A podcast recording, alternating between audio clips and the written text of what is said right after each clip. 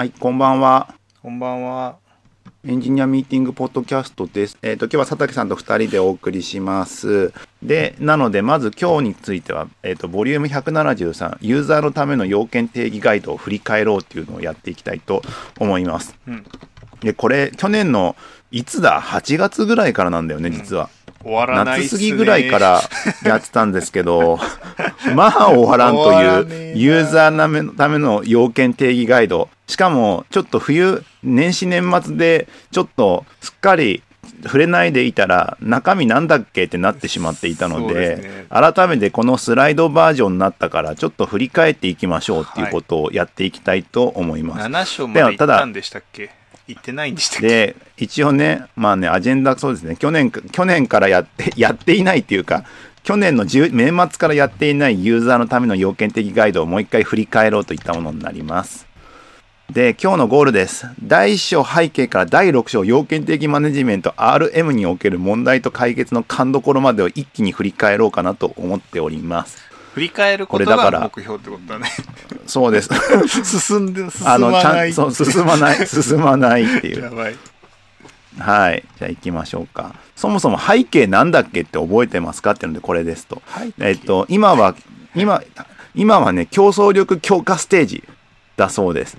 もともとあー1990年代に IT 導入、導入前の状況から導入しました。置き換えステージで紙や口頭でのやり取りを IT に置き換えをしました。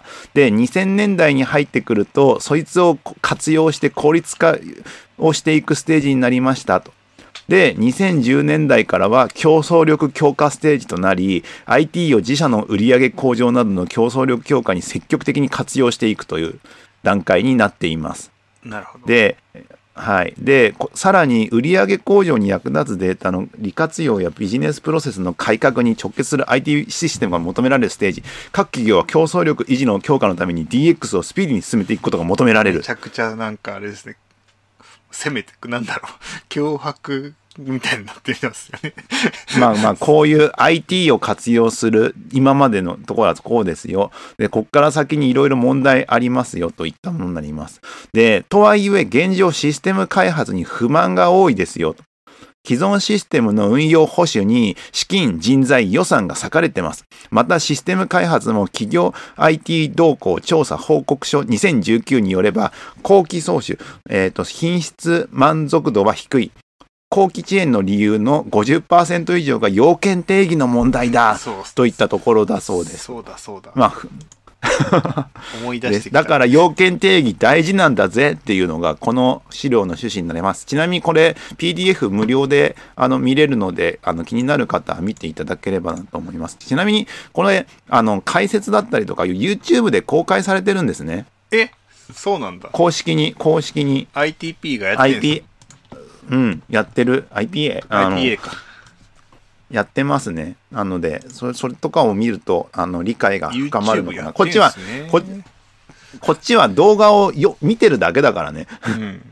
ああの動画っていうか、あの PDF を見て、それをまとめてるだけなので、まあ、そっちの方を見ると、あのー理解が深まるのではないかと思います。これはさすがにだそうそうだよな誰かにこう動画とかで説明してほしいもんなあの PDF、いや網羅されてんだけどめちゃ大変だよね 大変ですねめちゃ。読むの大変大変ですね。で、えっ、と、要件定義そとは言っても、不満はあると言っても難しくなってますよ。再構築時の要件定義。特に、この、あの、ほこの PDF なんか前提がもともと既存システムがあって、それを置き換えていくのがほとんどだっていう前提で書かれてるんですね。うんなので、現行のシステムがあって、それを置き換えていくっていう前提だから、再構築する時の要件定義大変だよねっていうのが結構上の方に上がってきます。うん。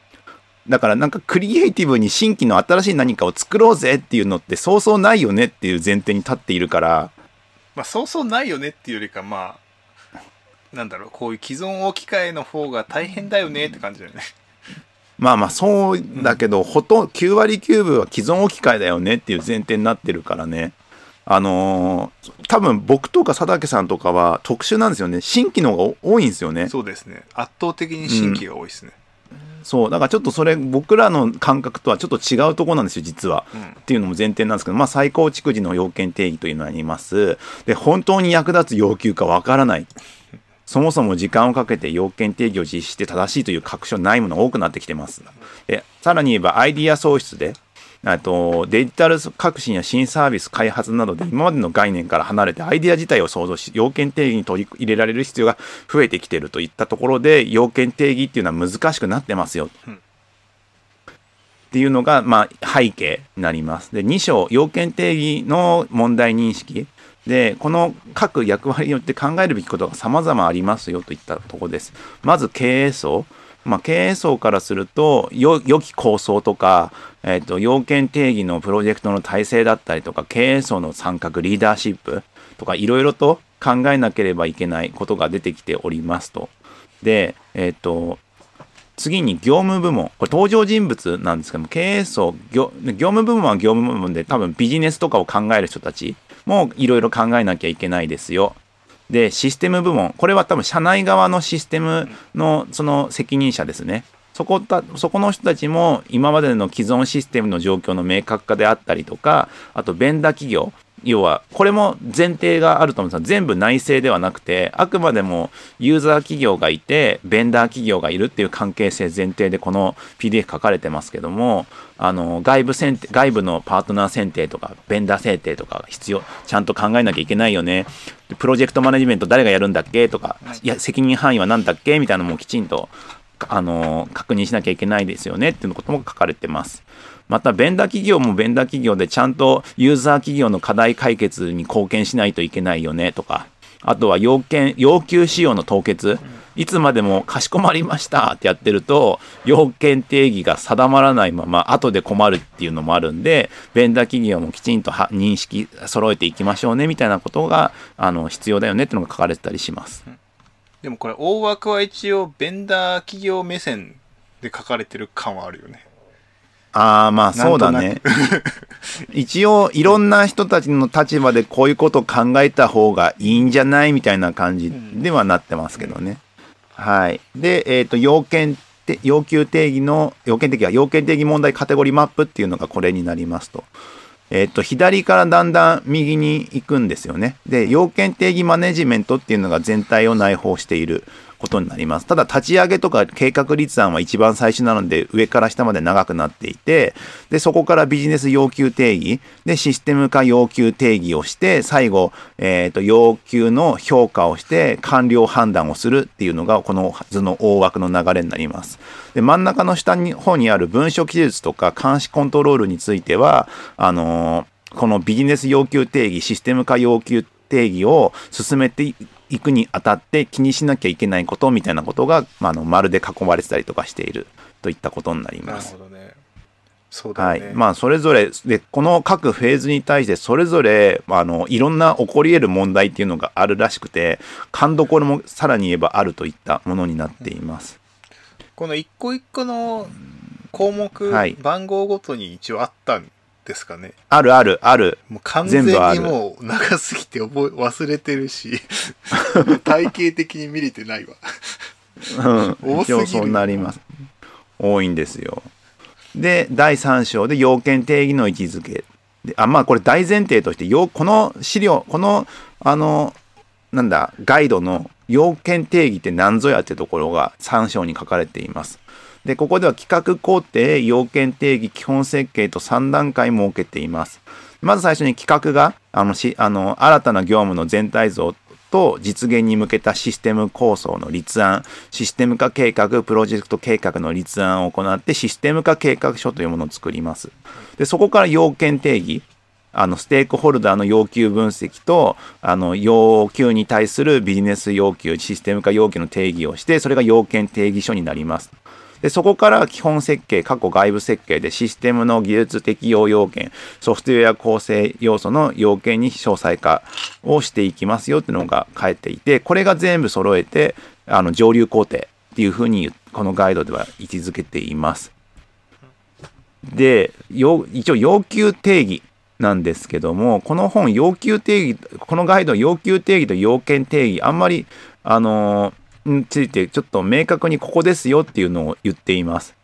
あの、要は最上位のニーズがあって、組織から要求プロセスがあって、そこから利害関係者の要求仕様があって、業務運用になっていって、だんだんあのシステムにブレイクダウンされていくんですけれども、えっ、と、業務運用の要求プロセスから利害関係者との要求仕様書を作ったところの時点のものをビジネス要求と定義して、そこからシステム運用にの要求プロセス、あのーシステムに落とし込んでいた後のシステム要求仕様ってやつをシステム化要求と定義しています。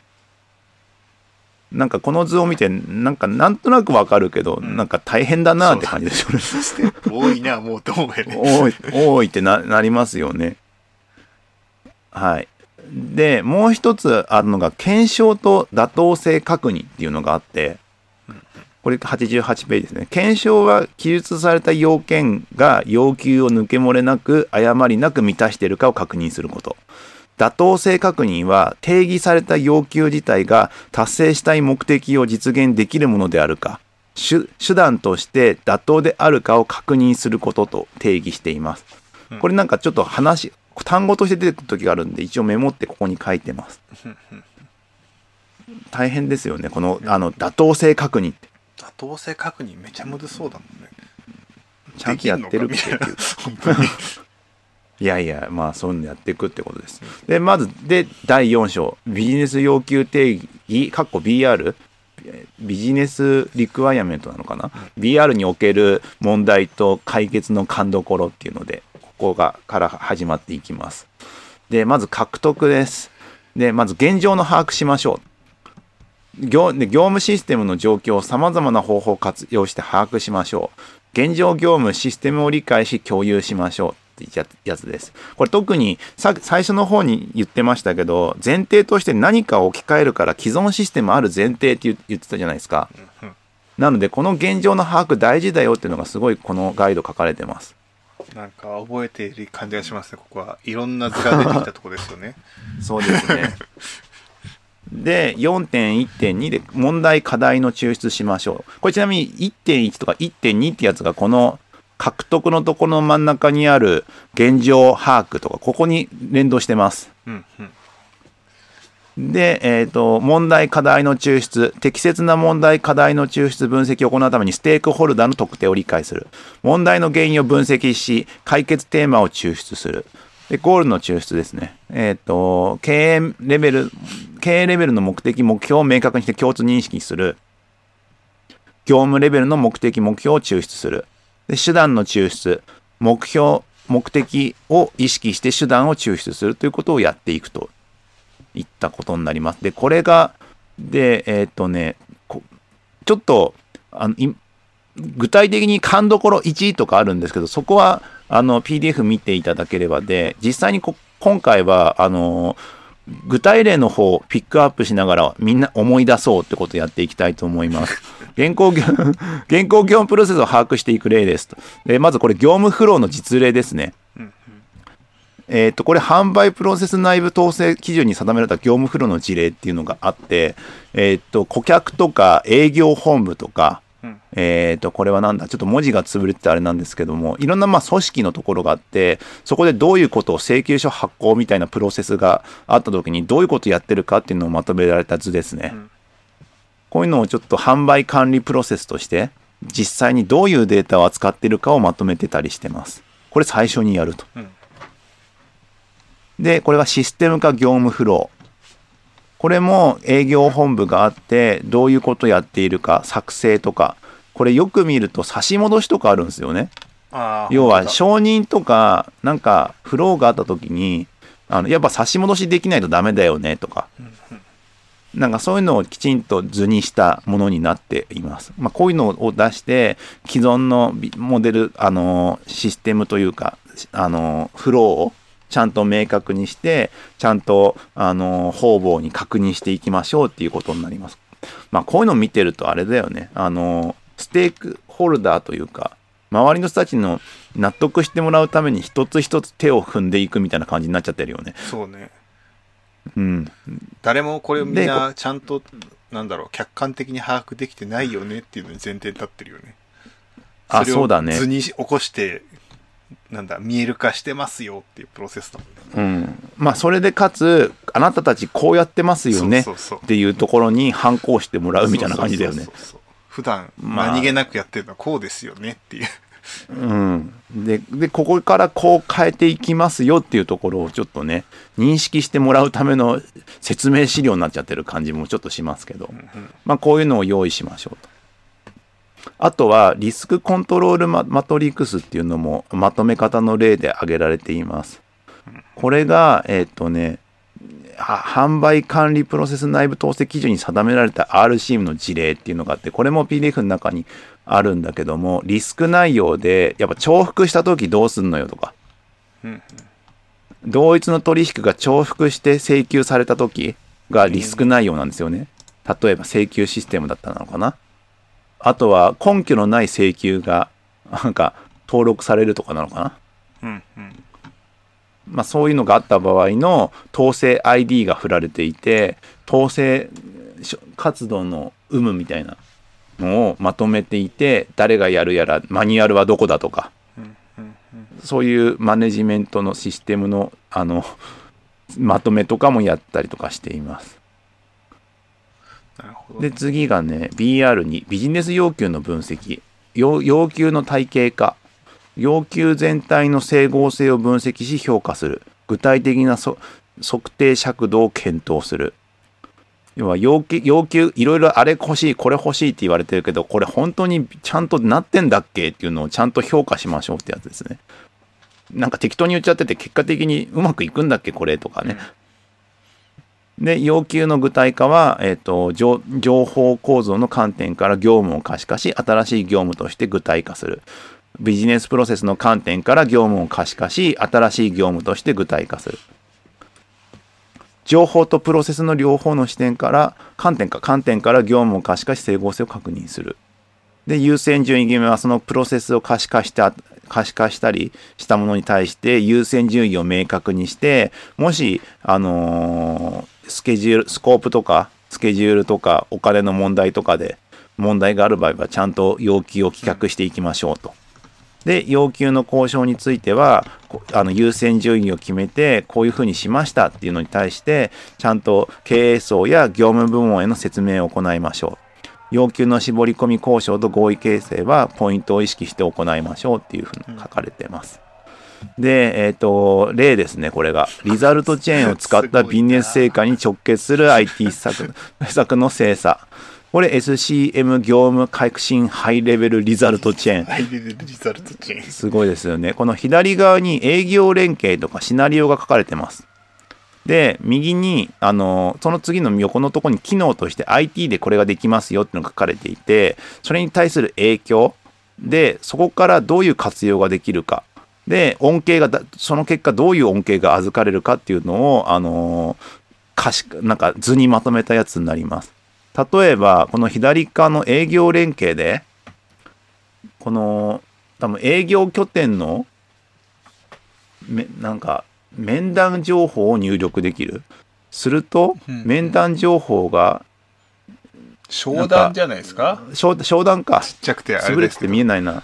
商談情報現場デイリー収集を導入する営業拠点の商談情報を入力できるですねはい、商談ですね。すいません。商談ができますと、そこから商談の、あの予測精度が向上する。うん獲得、予測系ってです予測、うん。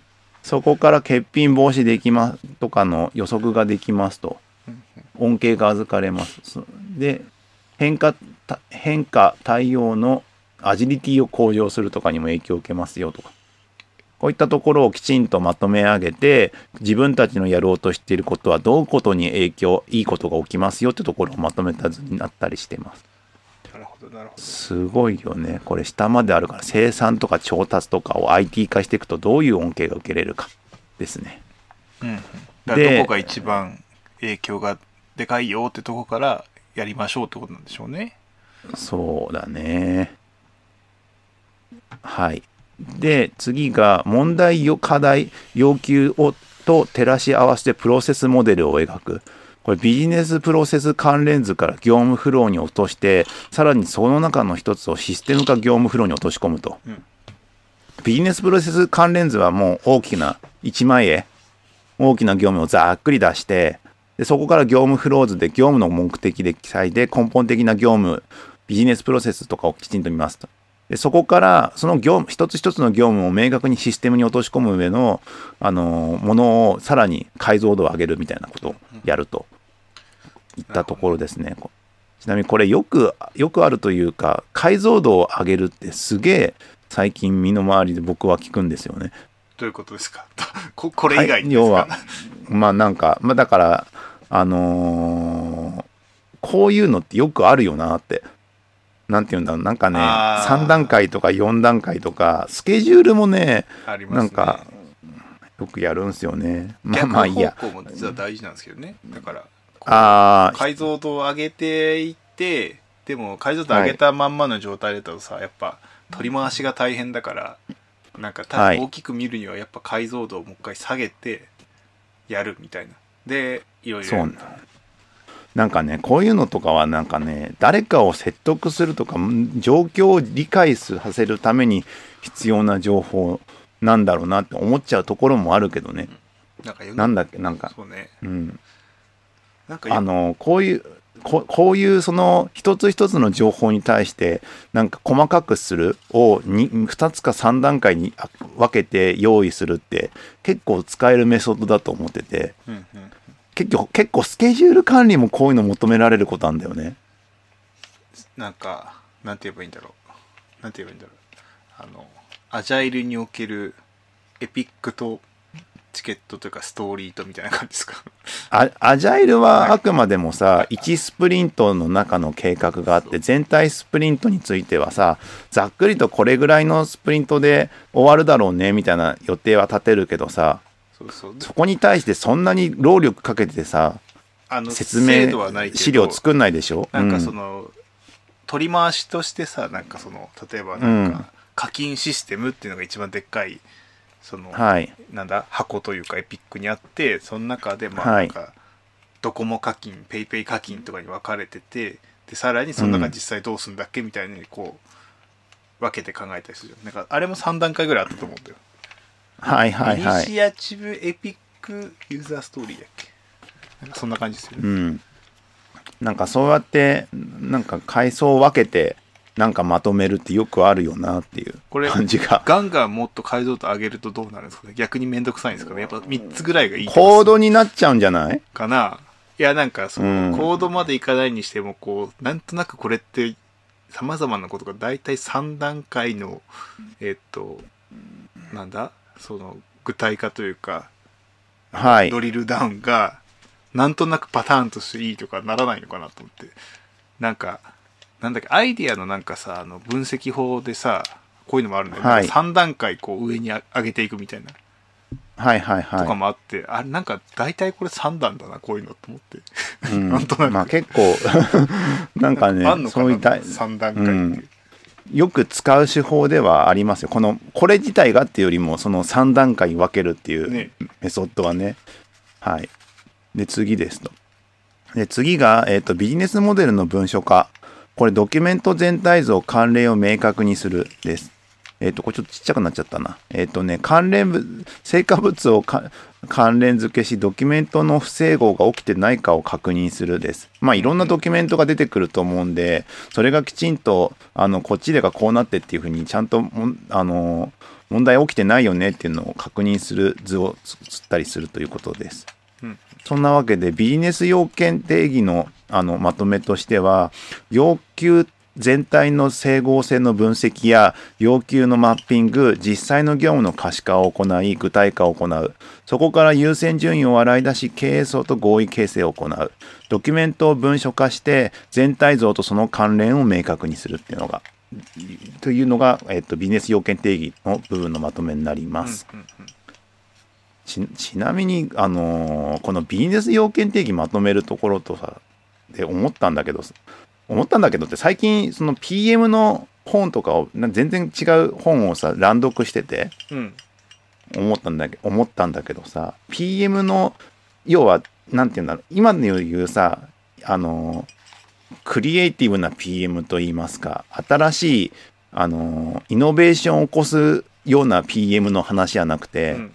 それこそ古いシステムをリプレイスするとかそっち系の PM の本をがなんとなく気になってさ今最近漁ってるんですけど逆に古い本ってことですか？古い本古い本古い本っていうか立ち位置的には大きなシステムというかうんうんなんかそっち系の本を眺めてるんだけどさうん。あの、P、そのそこでいう PM のお仕事ってさあのいろんな要件定義書とかいろんな資料からうん矛盾がないかを探し出すっていう 話があってはい。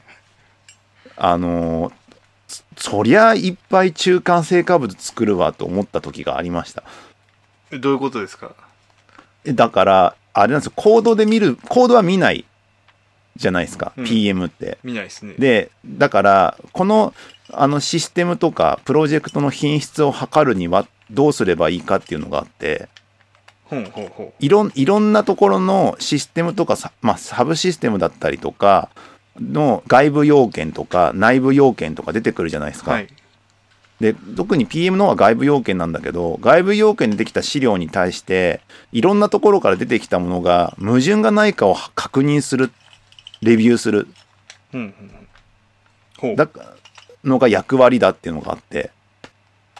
ほうほうほうほうほうほう。そりゃいろんな中間成果物出てくるわと思った。じゃあなんかそのなんだ？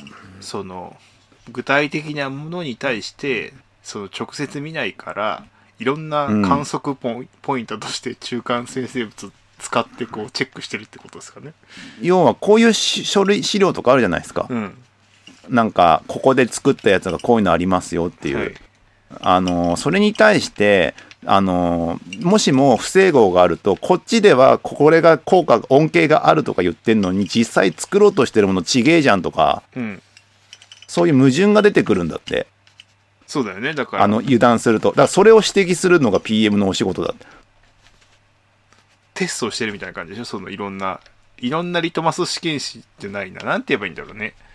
A こっちの A っていう図がずっと B っていう図の整合性をチェックするために B と C と B と A と C を見てるみたいな感じだね。そうそうそう。そうやってチェックするみたいな。そう。だからこのビジネスプロセスも業務フローとかがあるんだけどもこれに対してちゃんとこういう他の図からうん。矛盾が生じてないよねを確認したりとかしてるっていうのを見てあのこんなに書類資料あって大変だなと思ってたけどそれが欲しい理由ってそういうことなのかなってちょっと思った。なるほどね。情報を、うん。そううん情報うん。ななんて言えばいいんだろうね。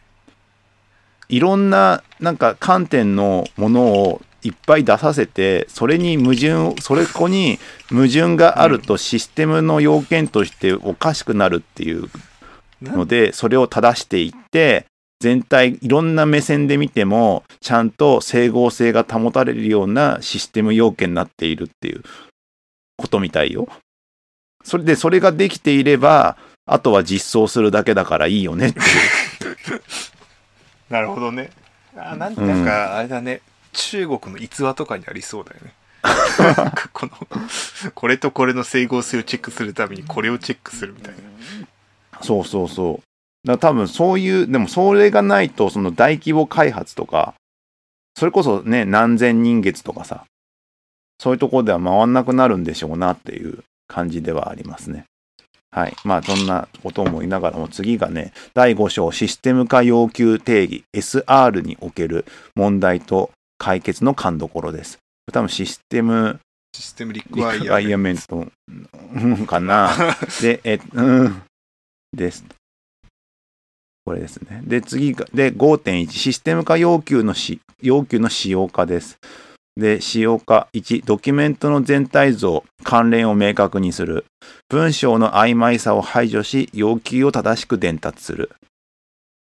で、これビジネス要求定義からシステム化要件定義に落とし込みますよと。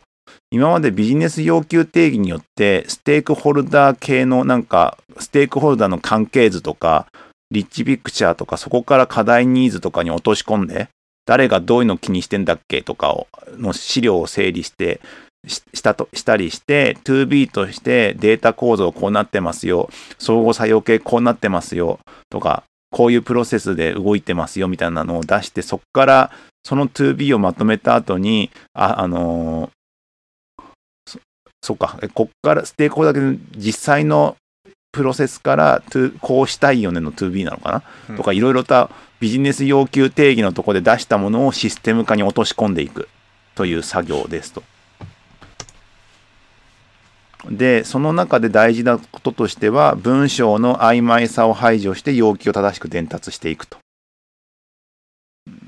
いうこいうたことをしていますと。ああこの図も見た記憶あるな次の図もで、システム化要求の確認と評価。これについては検証ですと。組織的なレビューしましょう。で、妥当性確認しましょう。業務部門がわかるように成果物の作成及びレビューの工夫をしましょう。で、レビュー手法を組織の成熟度、メンバーの経験値に合わせて行い改善をしていくといったものになりますと。で、これ、レビュー手法に期待される主な効果として、例えば、アドホックレビューだったらこれ、これに効きますよ。ペアプロだったらこれに効きますよ。ピアデスクチェック、ピアレビューだったらってここでわーっと書かれてたりしています。で、欠陥製品の発見とか、仕様との整合性チェック、適合性チェックか。標準との適合性チェックとか、まあ、横に並べていて、この観点でここチェックしていきましょうみたいなのがあるので、そこから適切なものをピックアップしてやっていきましょうというものです。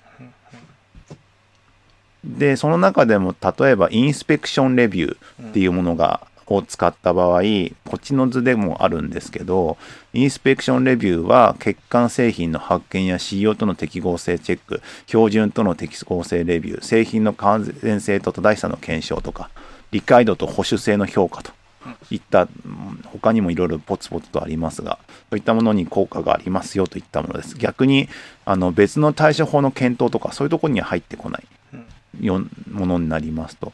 でそれはどういうこと、どういうことをやるかっていうと、あの、成果物に対して、まあ、計画策定して、これか、まずビジネス目的をインスペクション関係関係者に共有しますと。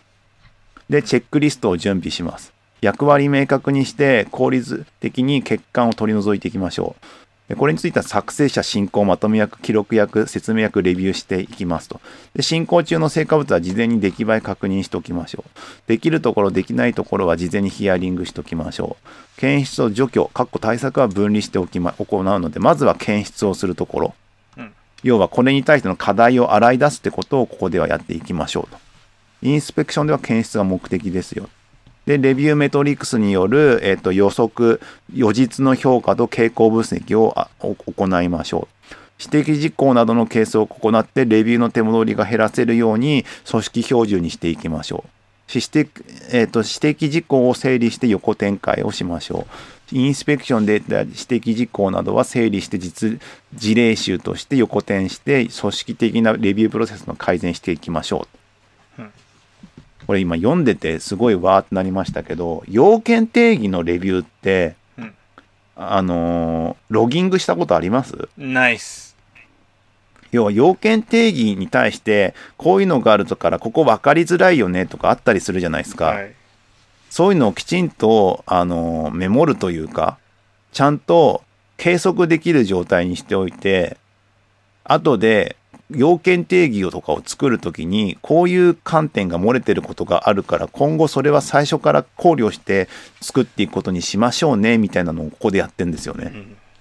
要件定義じゃない使用の時にはあるんだけどな。なんかこういう仕様があるから、他のとこでも同じようになるから気をつけようねみたいな、あうんそれで言うとこれシステム化要求定義なのでどちらかというと使用書っぽくなるのか、使用書っぽくなりますそれね。はやってそうだけどななんか。うん。まあ、そういうことですね、うん。あの観点としてきちんと漏れがあの検出した時にどういうことを指摘されるかうん。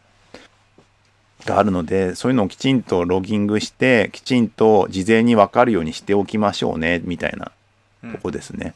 よくあるのはこういうのをなんか一覧にしてあのあらかじめ分かるものはセルフチェック項目表みたいなのを作られてうんうん自分がレビュー出す前にセルフでそれやポチポチやってねとかはあったりしますあね。のオープンソースの GitHub プロジェクトでプルリクのうんテンプレでよくあるやつですよね、うんなんか事前にこれはチェックしましたか？みたいなそうそう。まあそういうのをやっていきますと。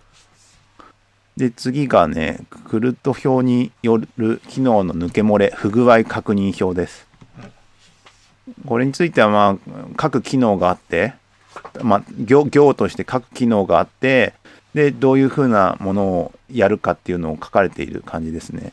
えっと、要は更新とか、リードアップデートとかだよね。うん。クリエイト、リード、アップデート、デリート。はい。をこういう表にまとめて、この機能ではこのリソースに対して、あのーなんかこういう権限で動きますよみたいなのをまとめた表になります。これ見た目ごとなのか機能ごとなったのかな？機能になってるね。まあこれについてはそのサービスに適したものを入れてくださいねだとは思うんですけど、あの全体を把握するために必要な情報になるということだそうです。で、えー第5章システム化要件まとげまとめとしてはシステム化要求の使用化に対する際にドキュメントの全体像と関連を明確にしておきましょう。組織の成熟度に合わせたレビューを導入してレビュー結果と計測を計測しレビュープロセスを改善していきましょう。業務部門のシステム化要求をそのまま見せて妥当性を確認してもらうのは難しいので分かりやすい対象物を作成する必要がありますよ。要は今言ったやつをそのままあのー関係者あの業務要はビジネス側に持ってってもよくわからんって言われちゃうからちゃんとそれ分かりやすい資料に落とし込みましょうねみたいなのがかとかもあったりしています。さっきの三段具体化図の逆みたいな感じですかね。かな。あもうちょっと概念的な図にまとめて見た目の見やすさってことなのかなそれとそうも同じ解像度で。はい。といったところです。で、次、第6章、要件定義マネジメント RM における、えーと問題と解決の勘どころです。えーこれは、えーと全体を立ち上げとかと集結はあるんですけど、監視コントロールとして、今言ってたビジネスの要求定義とか、あのーシステム要求定義かを支えるところとして監視コントロールも含まれてたりしてます。うんここです。で、まず立ち上げです。えっ、と、要件定義工程前に策定した構想企画の確認の上、当該プロジェクトを進める上でのステークホルダー特定して、特定しますと。そして、当該プロジェクトの成果に対する責任の所在を明確にすべく、成果のオーナーを選定し、オーナーより要件定義工程を開始する認可を得るといったところにな、フェーズになります。で、まず構想計画の確認です。企画内容を確認するとともに企画の目的とプロジェクト目標の目的意識を醸成します。すると。で、構想企画の実現にはどの業務のビジネス要求が必要かを見定めましょう。でステークホルダーの特定は、まあ、ちゃんとあの必要なステークホルダーを特定し分析し、各ステークホルダーの対応方針を立案しましょう。オーナーの選定、システムオーナーの選定により業務部門との役割、責任を明確にしましょう。これはシステム部門と業務部門が明確に分かれているときに、どっちのせいだよ、特にレビューとか受け入れとか、どっちのせいだよっていうのを確認するためになんかやるみたいな感じになると思っています。で、えっ、と、バランススコアカードを使った企画整理っていうのが例に挙げられたりしてます。これは財務の視点から見たものを、顧客の視点から見たものを、内部視点から見たものっていうふうに、あと、学習と成長の視点、4つの視点から見て、実際にどういう影響があるかっていうところを洗い出しているものになります。実際にその財務の視点で、まあ、売上上げたい。で売上上げたいっていうとになった時に顧客の視点ではどうなりますよ？内部プロセスではどういうことやりますよ？それに対して学習と成長ではどういう観点がありますよっていうのを出すことによって財務顧客とかかあの本当に足元のとこだけばっかり見てると意外とそれがどう結局ビジネスに連結するんだっけっていうのが漏れることがあるのでこういったところできちんとフレームワーク化することで財務顧客の視点のものあのーのなんかメリットっていうとかそれに対する緊急度とかが洗い出せるといったものになってますまあわかるわかるって感じのうんわかるでやつですね。で、次はステークホルダーの特定。これが、えー、とセイコーエプソンの業務オペレーションの全体最適化像っていうものにだそうです。これまあ社内の関係者ですね。で、それに対して、これは業務改革プロジェクトと IT プロジェクトがあって、それぞれにいるんですね。福と生が、プロジェクトオーナーの。で、他のシステムと IT プロジェクトが調整をしていると。ま、こういうのを図として洗い出すことで、どこにどういう調整が必要かっていうのをきちんと作るっていうことになる、なります。あと、こういうステアリングコミッティとかもちゃんと対策として作んなきゃいけないよねとかが出てくるんでしょうね。うん。委員会、ステアリングコミッティ。まあ、こういうのはよくあるあるなのかな。合意形成のスコープを決めるために、きちんとステークホルダー特定しておいて、こういうものはここに合意をしましょうっていうのを決めていくフェーズということです。うん。株主、顧客ってね、一番すごいよね左にあるんですね。あの、怒られるからね。うん。あの株主が株主比率が。なかなか入ってこないよね、こういう時に。こういうなかなかできないよね。株主はあでも株主が反対するようなことはできないんでしょうねまあ。そうだろうね。まあ、そうなんだけど、ふ普通にうん。システム作ってる時に株主の視点ってなかなか入ってこないよなと思って。ね。で、次、業務部門とシステム部門の役割を明確にしましょう。要件定義は業っていうので、アプリケーションオーナーと上司部門で、ちゃんとあのお互いがどういう役割でこのプロジェクトを推進するかをあのちゃんとまとめて、あのー合意を取りましょうといったものです。これは東京活動、東京海上日動のあの保険か火災保険会社の例ですね。うんうん。とかあったりします。で、次が計画立案。ちょっと時間があれなんで急ぎますよ。確かにもうこんな時間になっちゃった。うん、要件定義プロセス計画2.1要件定義で必要なプロセスと成果物を見極め要件定義の計画を立案する。スケジュール作成。所有期間の裏付けはできるだけ作りスケジュール上のクリティカルパスにはその旨を明示しておく。費用見積もり。要求の規模は件数でなく実現にかかるコストで表現する。要件定義にかかるコストをそれまでの実績に基づき見直す。で体制チームビルディング。プロジェクト目標の達成に向けて体制を構築し、チームビルディングを行っていきます。品質計画。成果物の品質は作成方法の指導と定期的な状況確認で保っていきましょう。コミュニケーション計画。ステークホルダーとのコミュニケーション計画し、合意形成を図りましょう。リスク認識、リスクの特定と対応計画の立案により、プロジェクトの失敗を防ぎましょう。えっ、と、調達計画と契約、要件定義は順位人契約を基本とし、ユーザー企業主体で進めましょう。でプロジェクト管理計画の作成で、プロジェクト管理計画、括弧管理の仕組みを事前に作成し、経営層や上位マネジメント層を含む関係者と合意しましょう。といったとこですと。で、ドキュメントの全体像として、例えば、こうですね、要求定義プロセスドキュメントの全体像です。えっ、と、これ、これですね。要求定義、要件定義プロセスドキュメントの全体像。これ、ステークホルダーリストがあって、そこから業務部門の要望、要求リストを出して、そこから、あの、更新とかアップデートをして、よそれを分析したりします。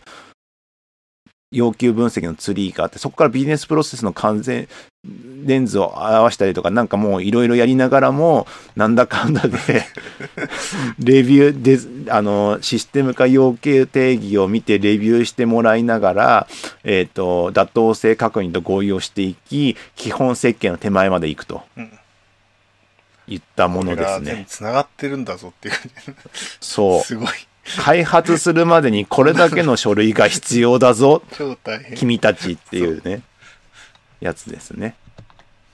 ひたすら項目にこの本、書類が大変っていうのが、どのページで見てもって感じだったよな。そう。で、それについては要件的にいろいろややりますよと。もうこれはもう僕ちょっと、最近花粉症で目がもうしんどいんで、だんだんこれ読んでるのもしんどくなってきて。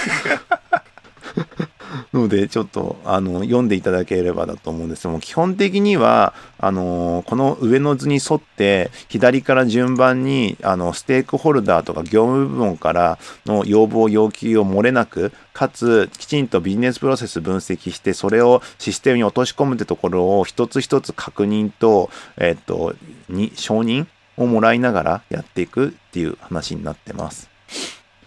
いろんな分析方法もあるよねとか。です。で、最終的に合意形成して、ちゃんと抜け漏れないよねも確認しましょうと。あって、次がドキュメントの視点の流度の整備。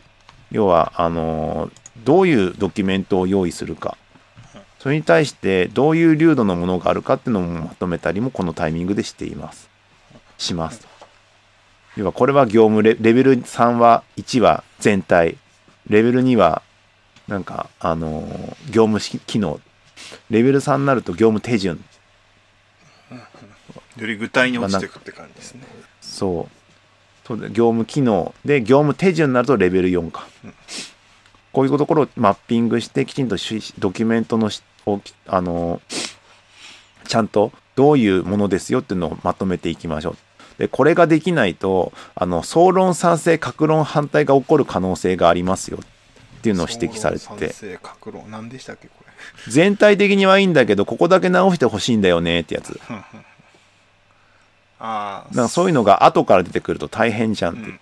それが各所で起こると全部つながってるから、ややこしくなるぞみたいな、そう。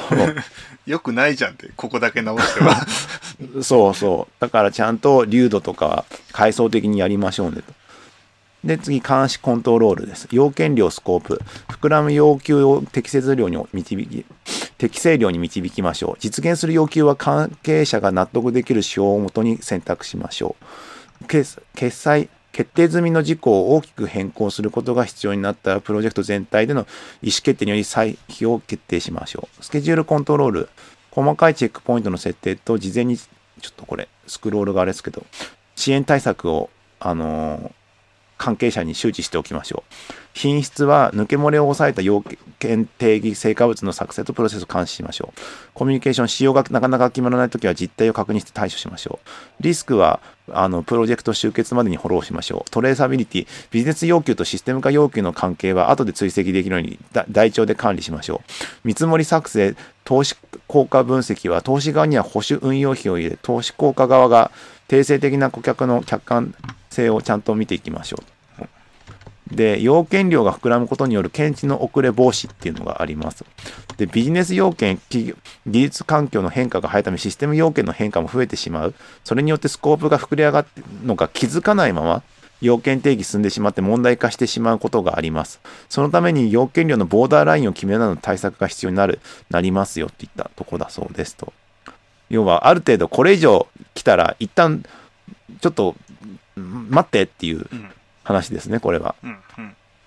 で、それについては要件量の開始とか要件変更量の監視をきちんとしましょうねと。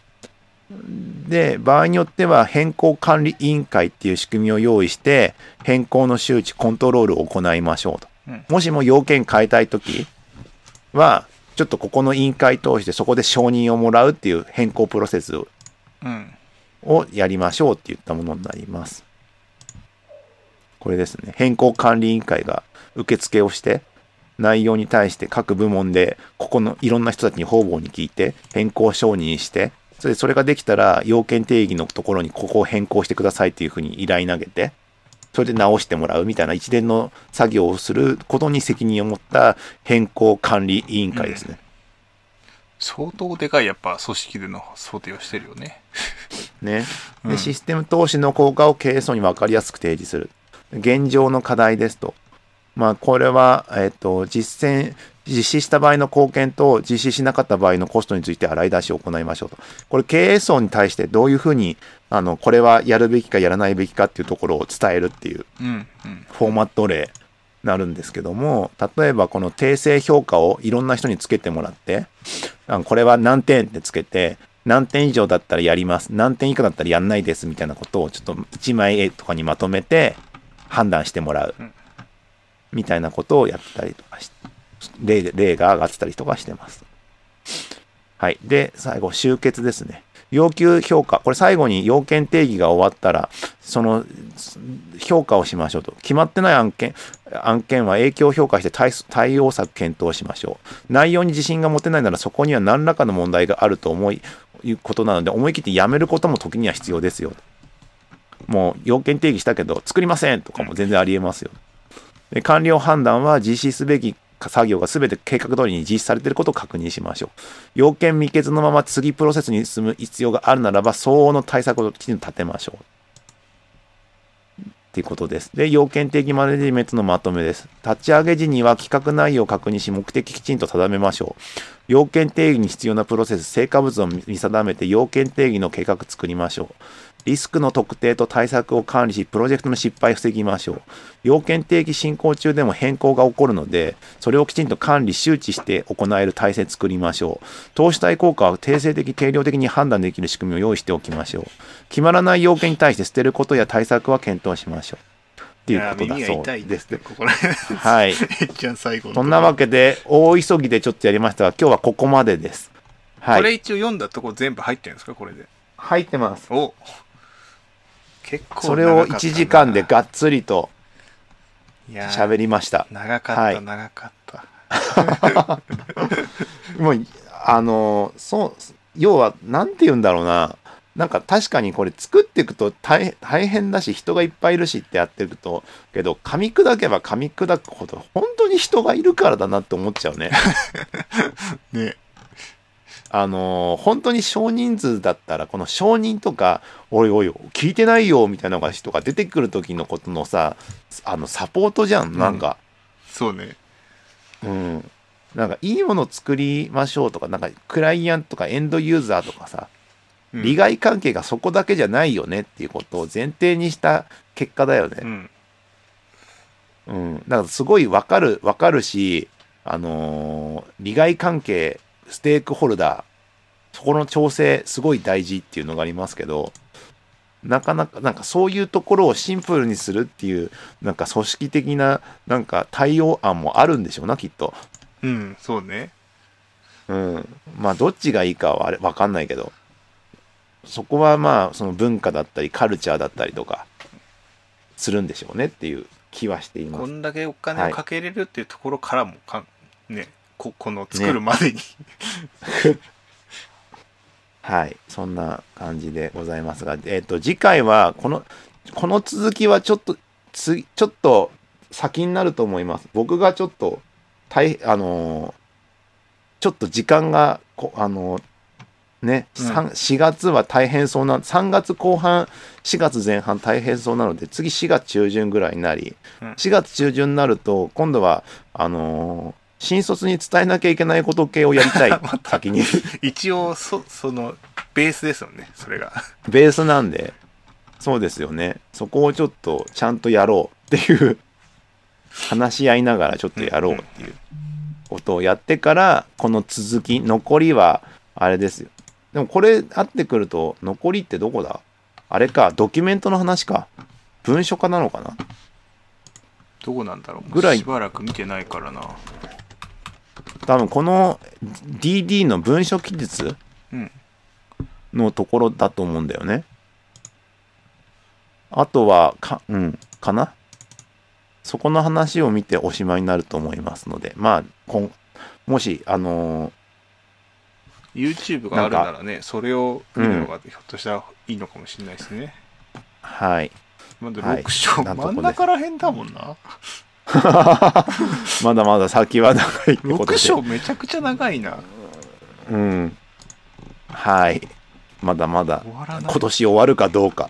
6章終わんねえっすよこれ6章めちゃくちゃ長い、マジで長いっすよこれはい。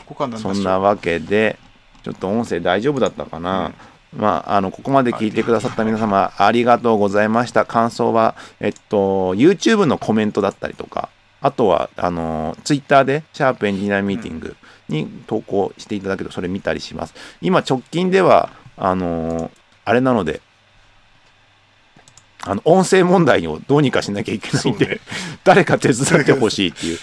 いいやり方を教えてくださいはい。そんなわけで以上になります。